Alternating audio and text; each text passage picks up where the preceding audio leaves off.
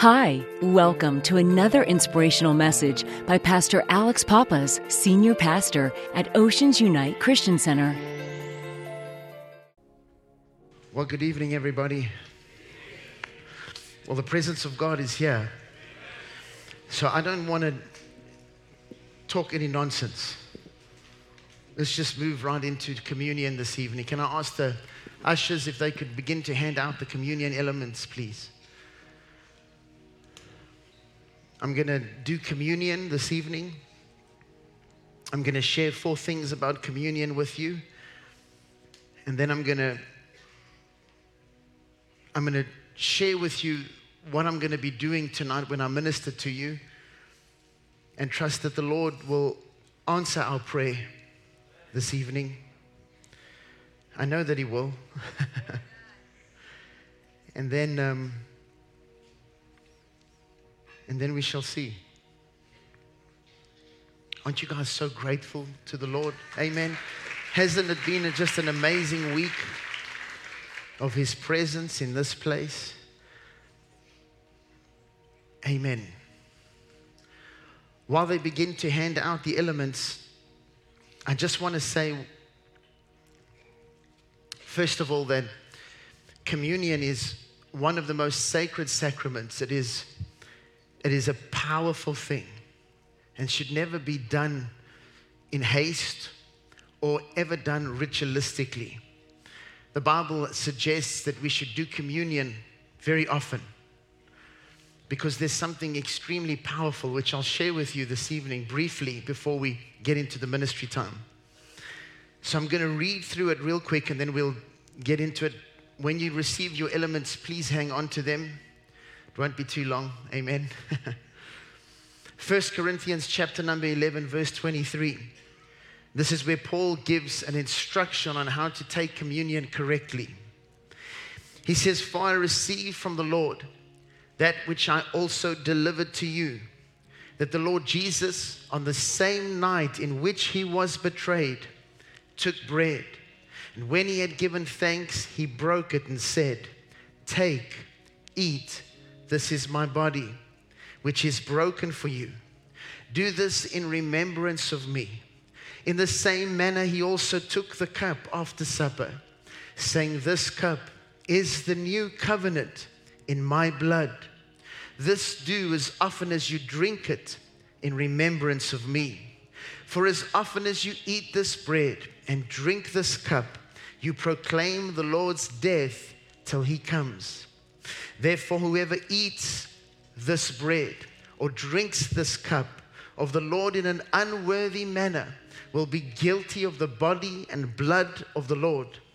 But let a man examine himself, and so let him eat of the bread and drink of the cup. For he who eats and drinks in an unworthy manner eats and drinks judgment to himself, not discerning the Lord's body. For this reason, many are weak and sick among you, and many sleep. For if we would judge ourselves, we would not be judged. But when we are judged, we are chastened by the Lord, that we may not be condemned with the world. There's so much in this that we could really talk about. We could spend quite a bit of time on it, but there's just a few things I want to point out to you. If you take a look, you can see one of the first commissions in this, and we can see this in verse 24. He says that we should remember, that we should remember what was done, remember the sacrifice that was made, remember the love that was poured out, remember his goodness. I want to read to you this evening from Isaiah 53, verse number 3.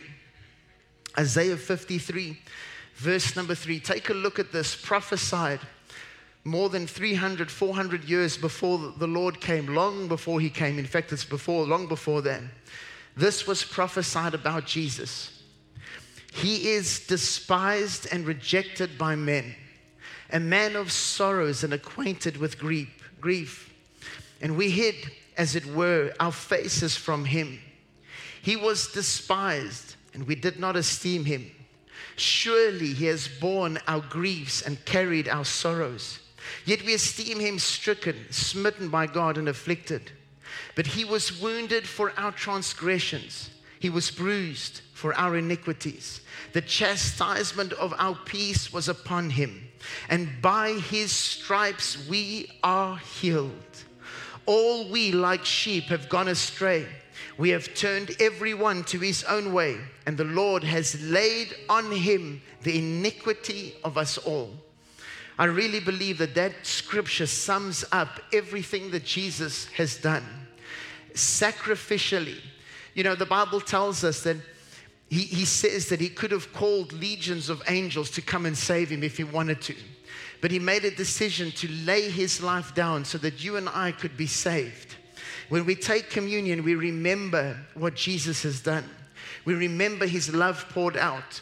We remember his sacrificial life, the way that he lived his life. And then we remember the cross. Everything points to the cross. Our life is at the cross. Our peace is at the cross. Our healing is at the cross. And never forget this that your Savior is at the cross. The second thing that we see clearly in the scripture is it says that we should proclaim the Lord's death till he comes. This you can see in verse 26.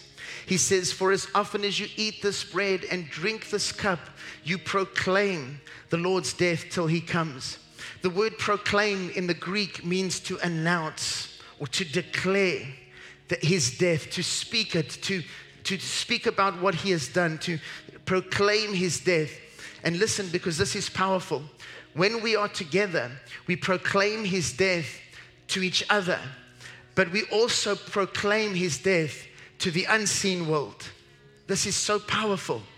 When we take communion, we are making a proclamation that we, we recognize the body and the blood of the living God that came and died for you and I. And we lift that sacrament up to every single power, principality, human being, whether saved or not saved, and make a declaration or a proclamation that Jesus Christ is Lord of all and that He has paid the greatest price for us, and in Him is fullness of healing and deliverance and joy and peace, and everything you could possibly need is found in Him. It speaks about, about this anticipation or, or basically a proclamation of His death or until He comes.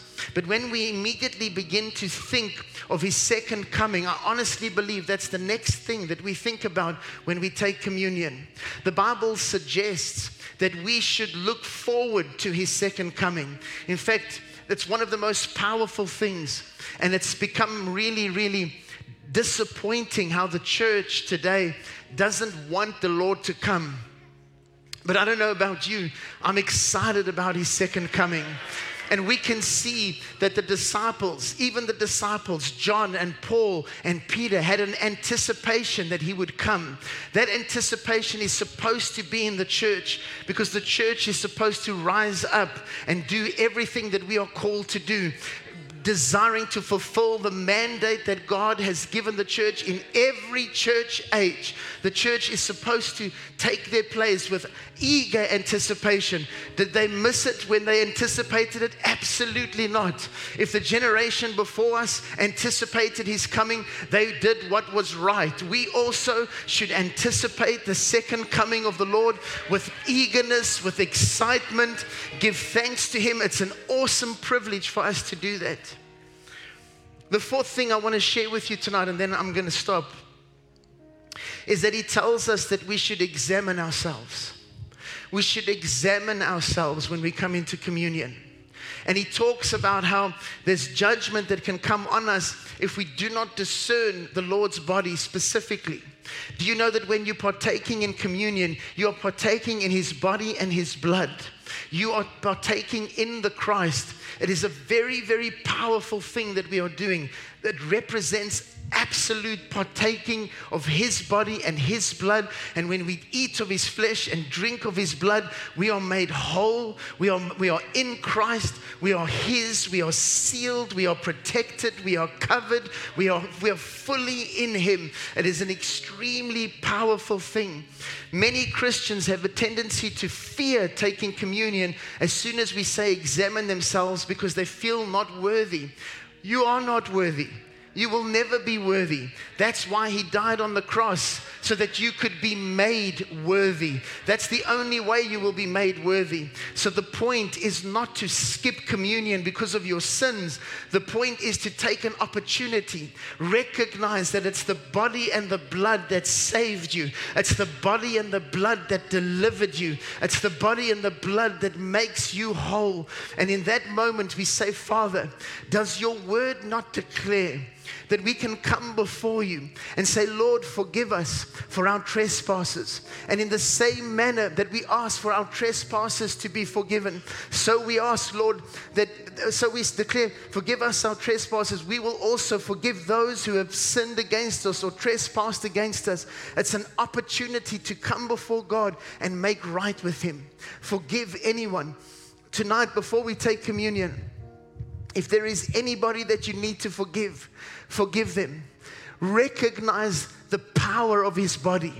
Also, I believe very firmly that the Lord wants us to recognize the power of coming together, the church body. And listen to me, I believe strongly that there's an emphasis in the spirit. I, I, I, this is so clear. When I was praying this afternoon, the Lord showed me that the days of denominationalism must come down we need to stop looking at other members of the body of Christ as though there's something wrong with them. They may be a little different, but I promise you, an arm looks nothing like a leg, a finger looks nothing like a toe. We need to love one another, we need to appreciate one another. In fact, in the first book of John, it is so evident and clear that if we don't love our neighbor, if we don't love our brother specifically, that the love of God is not in us. So I love every other Christian, every other believing Christian that serves the Lord Jesus Christ, they are our brothers and our sisters. They are part of the body of Christ. So we love them all, all of them. Those that declare that Jesus Christ is Lord. Don't sit there and go, well, you know, what about those guys? You know, they're not so good. You can talk to the Lord about that one.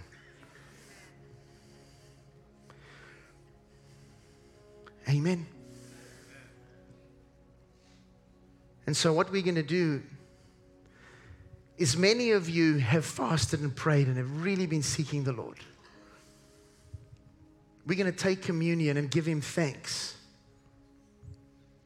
for everything that He's done. We're going to take a moment, examine our own hearts. But I want you to do something tonight as we take this communion come before the Lord. So I'm going to give you quite a bit of time before we take the elements. Examine your heart, repent if you need to repent, make right if you need to make right, and then just begin to worship. And then say to the Lord, Lord, these are the things that I came before you for during this season. These are the things that I'm believing for. And then I'm going to pray what we also corporately are standing and believing for. And then we're going to partake together of His body and of His blood. So let's all bow our heads for just a moment. Listen, if you want to lie on the floor when you do this, go on your knees, do whatever you want to do, you can do that right now. This is a very sacred, holy moment where we take a minute to just examine our own hearts before the Lord. Let's do that now. We hope you enjoyed today's teaching. For more teaching like this and other material, please visit our website at www.oceansunite.com.